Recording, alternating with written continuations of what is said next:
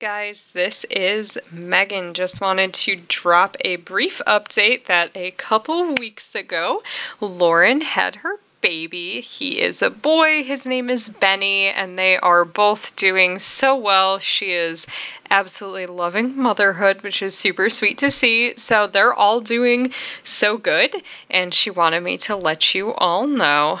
Um, just a couple more updates on the podcast I will be releasing a few episodes without Lauren during her maternity leave, but I don't have a specific time or anything.